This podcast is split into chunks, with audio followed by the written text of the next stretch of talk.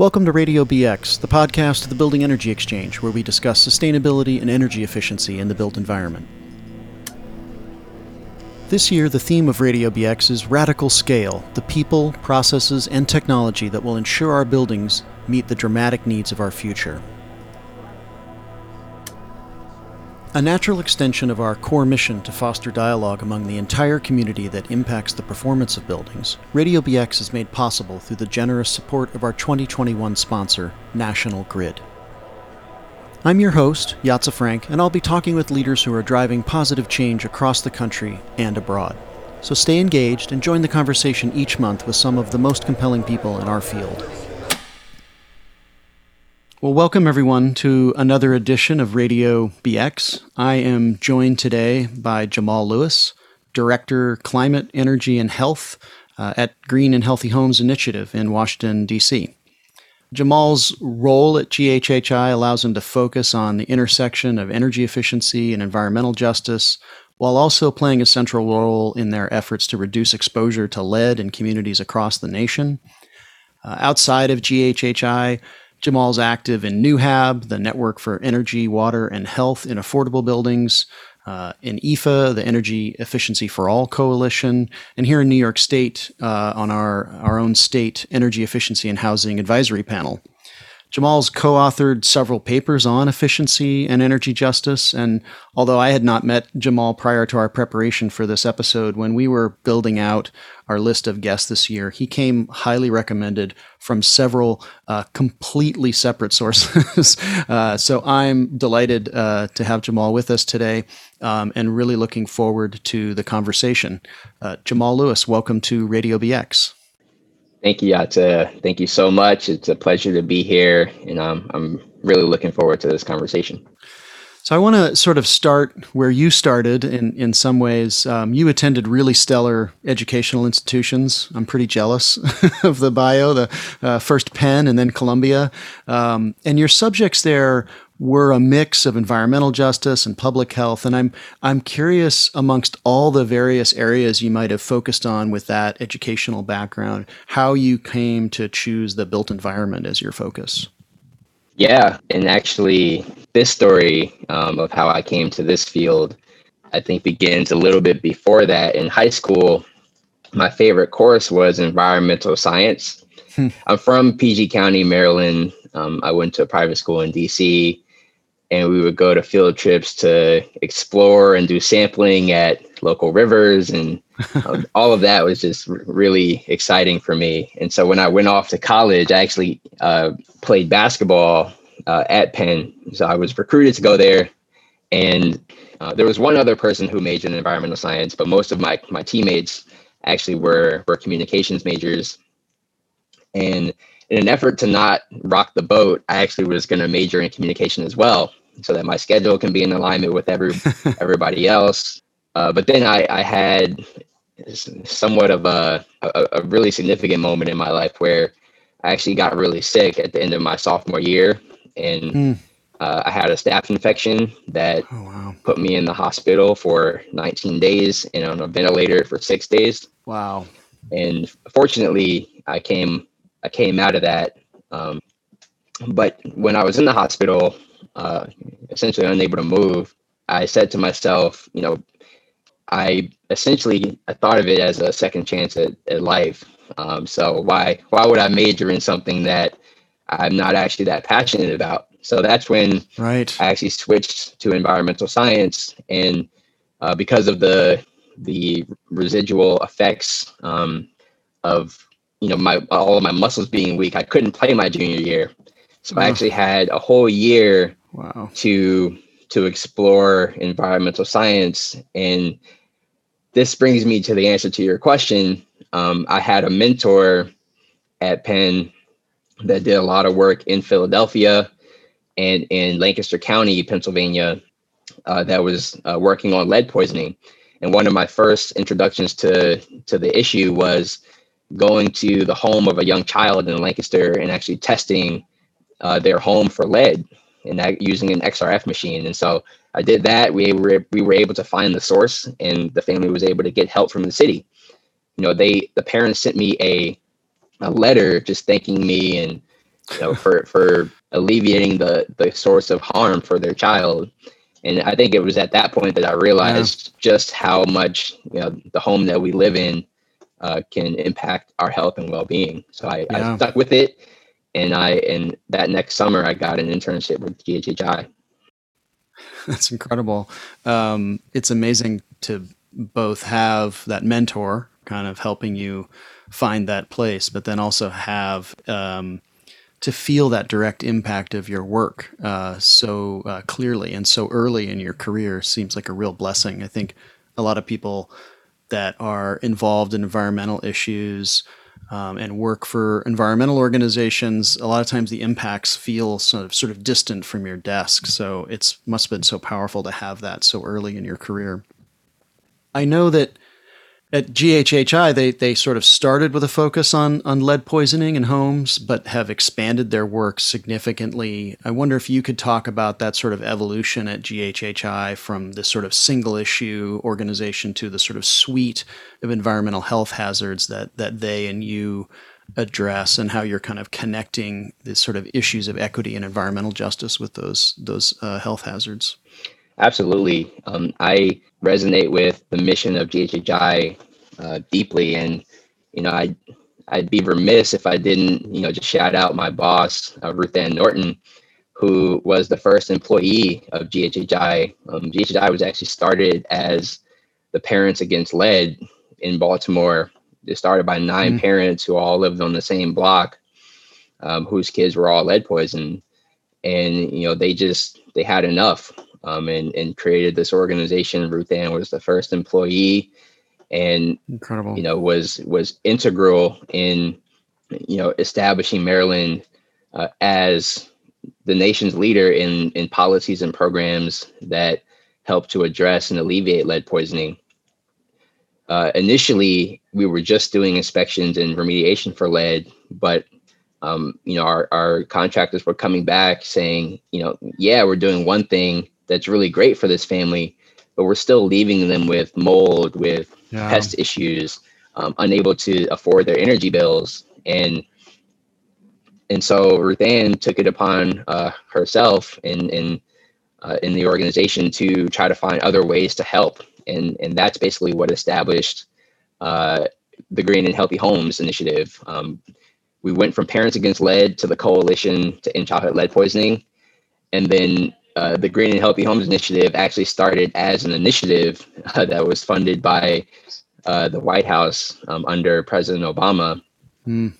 um, but then became the name of our organization uh, because of the impact that uh, that this comprehensive, holistic approach can have on on people. Yeah, it's sort of it's almost Dickensian to think about how many homes today are st- still, you know, children and adults expo- are exposed to lead. It's one of those issues that if if you don't live in one of those homes, or you know, if they're not your neighbors, you don't hear about it very much because um, right. it's such a slow moving catastrophe. It kind of doesn't, you know, make its way into the sort of 24 hour news cycle. Um, it's not breaking news, and um, but it's just a huge issue across the country. It's still astonishing how many people suffer from it um, it's amazing just to uh, hear about that sort of evolution of, of kind of collecting all the other issues because um, they're all obviously related to one another in, in, their in their systemic sense and and the reason that certain populations of our communities are the folks that are that bear the burden of of, of all of these issues did the notion of energy efficiency uh, come into the frame like at the same time as these other things mold and and other other asbestos and other stuff or, or was that something that came later? Yeah it came around the same time. Um, so yeah. to currently um, our main uh, main office that uh, most of our staff works out of we do have remote locations uh, and remote staff across the country. Mm-hmm. but in baltimore we administer a a lead program still. We have an asthma program.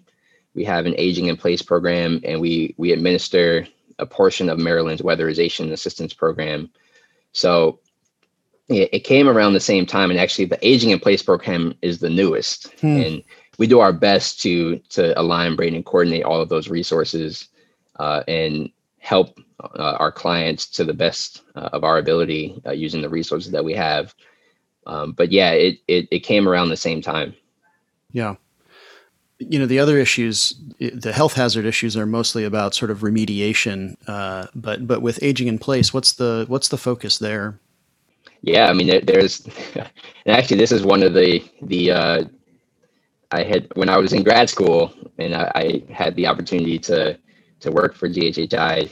Um, I wrote a paper on the opportunity for healthcare to invest in uh, measures that can help older adults age in place. So, I mean, it's mm. things like grab bars, uh, rails, um, yep. high toilet seats. Uh, yep. When we talk about aging in place, we also talk about comfort uh, and, and of uh, course. risks of falls. And something that can increase the risk of someone falling is extreme temperatures. So we also um, from our standpoint, that is also inclusive of measures that can help an older adult age in place. It's really holistic, which is is great to hear. Yeah. What do you feel are the most effective ways of connecting efficiency and these other issues, these other environmental issues, efficiency being our kind of specific focus at BX, but they're as you as we were discussing, they're all related. What's the most effective way of connecting efficiency and and the, these issues of equity of energy justice? Is the focus on educating folks in the disadvantaged neighborhoods? Is it on new public policy and educating, you know, government and policy folks, or, or is it a, a kind of both and? Yeah, definitely. It's definitely a both and. Um, when we're looking at uh, the connection between efficiency and, and health and housing.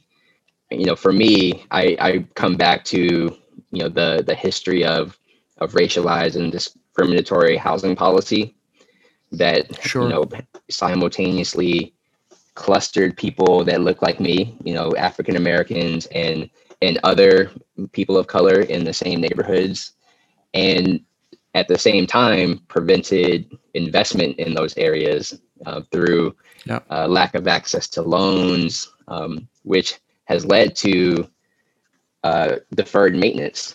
And so, when we're thinking about the homes that have the most uh, energy inefficient appliances, that are the homes that have lead in them, you know, where there's uh, other health hazards, it's they're all the same. They're they're the same homes. So, you know, when we're talking about that connection, there is an educational component. Like, yeah, you know, you know, I can reduce my own energy, but that's only going to go so far if you know I'm I'm living in a, a you know a 1966 home that where yeah. where there's air leaks all over the place and where my windows are you know maybe broken or malfunctioning, or if I have a boiler. I mean, it's it's all the same. Yeah.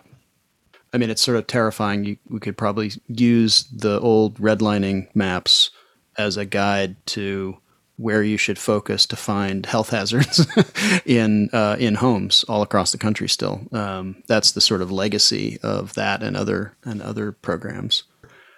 You know, you work not just in D.C., Maryland, Baltimore area. Um, are there cities uh, that are doing a good job of connecting sort of equity and energy efficiency issues? And sort of, if they are, like what programs and initiatives you feel are kind of making that difference in those places? Uh, there's a few areas, um, and I'll say that GHHI, um, you know, we we've partnered with uh, over 60 cities across the country to mm. put in place this align, braid, and coordinate approach. So where we're taking uh, lead lead hazard control funding from HUD, where we're also incorporating DOE weatherization assistance program funding, um, and or utility ratepayer funded programs and in some cases there's there's asthma programs as well that are administered locally and so there there are a lot of cities that are that have embodied that approach and are doing well um, the one thing I'll, I'll plug which is a recent innovation is the hud recently just released um, and named uh, five five jurisdictions for its first ever uh, lead uh, hazard control and DOE weatherization assistance program coordination grant. So it was uh, there are five jurisdictions that are that were awarded a million dollars each uh, in flexible resources to be able to coordinate um, lead hazard control with the CAP agency that is administering the weatherization assistance program locally. And that's important because you know they, those that type of coordination can mean a lot for a family um, that that may be living in a, an older, uh, at home. But it also is significant because the type of coordination that that can go a long way also costs. so the fact right. that HUD right. is is has taken it upon itself to to fund this type of pilot, I think can set the stage for uh, deeper coordination among existing programs uh, later down the line in a way that can be tremendously helpful for uh, for families that, that live in disadvantaged communities. Yeah, it definitely feels like one of the big benefits of having a federal administration that at the very least is saying the right things about wanting to address these environmental justice issues uh, is not just funding individual programs or initiatives, but the fact that they seem to be taking a kind of holistic approach to it across all agencies um, at all different levels seems really, really important as opposed to just having uh, like an office of environmental justice that is right. only in one agency or something. You know, it seems like they're taking the same way that GHHI took a kind of holistic approach to these health hazard issues. They seem to be taking a more holistic approach at the federal level is is that program an indication to you that that they're really serious about these issues and and like what other things specifically would you be looking for to to kind of be reassured that they're that they're continue they're going to continue to focus on this? Yeah i mean that definitely is an indication. Um, one of the things that uh, you know we preach quite a bit is the fact that there needs to be more resources for improving existing housing. I mean, yeah, a large part of the problem um, with energy efficiency or you know decarbonization, which which is getting a lot of traction and attention now, is the fact that you know there are currently programs through DOE, the Department of Energy, through local utilities that aim to reduce energy uh, usage and in some cases to uh, reduce energy bills um, or reduce emissions. There's not enough of yeah. that right. for one. Right. Uh, but for two, when we're talking about equity, a lot of people can't access those resources because of the state that their home, the state of their home. Yeah. And there's not enough resources in an absolute sense to help people to get their homes to the to the point where they can be then be weatherized or where they can then take advantage of uh, you know an electrification program and yeah. so I'm encouraged uh, at the fact that um, in the most recent omnibus bill uh, passed by Congress, uh, the the Secretary of DOE was given additional powers now to create its own grant program to fund pre-weatherization measures, mm. and that's also very significant that's and great. something that we could potentially see in New York as well. Yeah, um, you know, there's there's a, a bill at you know in the that passed in the New York Senate it has to go through the the assembly that would also give NYSERDA similar powers to to fund pre-weatherization measures, so to do lead remediation, mold remediation, et cetera. Yeah, and they've made pretty big commitments uh, in the CLCPA at the state level that That's right. a good percentage of that funding, I forget the number off the top of my head, will be directed to disadvantaged communities. Um, and uh, forty percent. Forty percent. Yeah. There you go. I mean, that's a pretty big commitment, um, and uh, and great to great to see. That's right. What's the next step for GHHI and sort of other organizations that you know? I feel like in some ways we are there's a lot of action, which is great. In a lot of places in the country, we're still in a kind of educating the public stage of this connection between equity and efficiency. There's still a lot of people maybe outside our sector, our group of our community that's sort of working on these issues that um, is is kind of you know connecting this history of systemic racism, um, structural racism, with these issues, these environmental issues. So there's still a lot of educating to be done. I'm sort of curious what you think the kind of next stage is of this of this work. Um, is it just raising awareness amongst um, more and more communities, or is there some other um, programs or policies you'd like to see, you know, started in the next couple of years?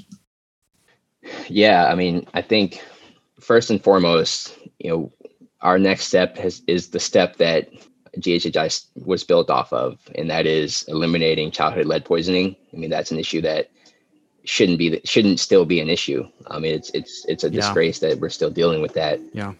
And in conjunction with that, we you know we still need more resources to address um, deferred maintenance uh, in both public and private housing. I mean, public housing uh, is a whole issue in itself, but but you know, if we're talking about promoting and advancing equity and starting to provide restorative justice, you know, to millions of communities and, and people, we have to start with giving people resources to alleviate that the legacy of of you know redlining and other historic historic dis- disinvestment that has occurred. And that that plays a key role in the fight against climate change as well yeah. the you know you hear it i'm sure folks on you know who are tuning in today hear it that climate change is currently impacting the same folks who are disproportionately impacted by lead poisoning, the same folks who who have high rates sure. of asthma. Um, sure. And so, you know, we have to think about ways that we can target investments to improve the the the housing stock so that homes can be can be more climate friendly, can be more resilient. And we also have to think about affordability as well. I mean, that that's a key part of this conversation yeah. too. So I think first and foremost, more resources for health and safety to get people uh, to get these homes to a place where they can then benefit from efficiency and electrification programs. But then we also need wraparound services to make energy bills more affordable, to make housing more affordable, so that after these upgrades, we don't just get uh, a, a massive uh, displacement after it. So it's yeah. the layered issue. Yeah, no, absolutely. I mean, the terrible irony, of course, of climate change is that the people that are most impacted by it have contributed the least right. to to the to the issues um, to you know at a basic level carbon emissions. Um, this has been great. I I'm wondering sort of what's next for you in the near term. You know, what is what is GHHI focusing on at a really specific level across this year? Uh, you know, maybe uh, how you know has COVID sort of you know, I imagine a lot of your you know, like in residence work was curtailed massively. You know, are you how are you recovering from that? And I'm curious what the next year looks like as we and your organization emerge from from the lockdowns and and everything else that uh, COVID has come with. Yeah, you're you're absolutely right. It did curtail um, the in-home services a bit, um, but I'm I'm impressed uh, and continue to be with my colleagues to for continuing to serve um, even in the midst of of the pandemic. I have to give a shout out to my colleagues who, even though you know con- the construction work was was put on hold, shifted gears and and we're delivering meals to people in need. Um, we're providing wow. air conditioners to you know to people um, last summer and, and maybe this summer as well. Um, but I, I am excited uh, about an upcoming. So to, to frame this, I, I said that we need more resources, and we're starting to see you know non-traditional sources of funding coming into the the healthy homes space. Right. So you know I have other colleagues who are and have been working on opening up pathways for healthcare to invest uh, in existing housing through asthma programs or through aging in place programs. Hmm. And I was pleased to find out that uh, GHHI is launching a new p- a partnership with ProMedica which is a health system that serves a number of different cities, uh, you know, across the country. And this health system is going to be targeting investments in in existing housing and not just you know for lead. I think they're looking at um, wow. other issues broader than that. So it's it's really innovative. It's really exciting. Um, I think you know once that gets off the ground, we'll be able to to add that to the list of resources that can then start to provide restorative justice to community. And yeah. I think to your point about education, it's important that the private sector uh, that we, we start to see real change coming from coming from those folks as well uh, to pay their fair share and to to also um, yeah. to leverage what they have um, in order to help. I mean, I, it's I think it's a group effort. Uh, it, it shouldn't be on the shoulders of any one person, but I think there's a lot of folks out there who want to and are willing to help, and we're seeing that with ProMedica. Yeah, well, that's great. I mean, it's obviously true that we can't simply expect these communities for whom we've given the least opportunity, the fewest resources, to pull themselves out of yeah. that valley that we've created for them. We have to do that work right. um, uh, on their behalf, uh, or a lot of it anyway, um, while still empowering them, which I think is a challenging, you know, piece to piece to this. It's great to hear about the ProMedica initiative because so much of uh, the healthcare system obviously is is geared towards addressing you know uh, acute or chronic illnesses once they manifest but not in preventative measures and these right. are the definition of preventative measures and i have to i don't know anything about promedica but i have to think that they're a kind of community based um, organization or has some background like that because in my experience the health organizations that are doing that kind of thing are organizations that are really embedded in communities they I think this is quite unique in that it is one of the, the bigger health systems and wow. you know have thought about you know ways that they can be helpful in reducing uh, or addressing social determinants of health in a way that wow. yeah. you know i'm sure this will help their bottom line but also it'll help you know real people in the you know in the process and so yeah. it is unique in that way and i'm, I'm grateful and I'm, I'm hopeful that we'll start to see other health systems, hospitals, um, and and even other types of private private investors. You know, the Home Depots who uh, have invested in, in lead poisoning prevention in the past, like those types of companies, to start to invest in in housing and start to realize that they can play a big role in, in restorative justice that's needed in, in so many communities across the country. Yeah. Well, uh, Jamal, thank you so much for your time. This has been a, a great conversation. I've really enjoyed it, learning about all the work that you're doing. And I hope that we uh, get an, an opportunity to, to talk in person someday soon. I know you, uh, Jamal, wanted to um, wanted to include some art in our conversation, and we were going to play some music, but we we realized with some research for copyright reasons we weren't allowed to play any childish Gambino tunes That's or right, anything. Yeah. Um, so we're going to have to save that for the next time we can get together. But I'm I'm definitely looking forward to that opportunity. Thank you, Yatza, and yeah, it's been such a pleasure to to chat with you and. Um, if anyone out there is is interested in learning more, I'm happy to connect. And great and I'm just a huge fan of of the Building Energy Exchange, and um, wow, yeah, I, I'm I'm grateful for the opportunity to chat with you. That's very kind. It was kind of you to take the time. We we are very grateful for you doing so, and uh, and there's it's a mutual admiration society. We're huge fans of GHHI's work, and and uh, hope maybe we'll get to work directly together uh, someday very soon. Let's definitely let's keep an eye out for that. Yeah, let's make it happen. Jamal, thank you very much. Thanks everyone for listening in today, and uh, please do check out the calendar for future episodes of Radio BX. Um, we'll uh, we'll see all of you soon. Thank you. Thanks again, Jamal. Take care. Thank you.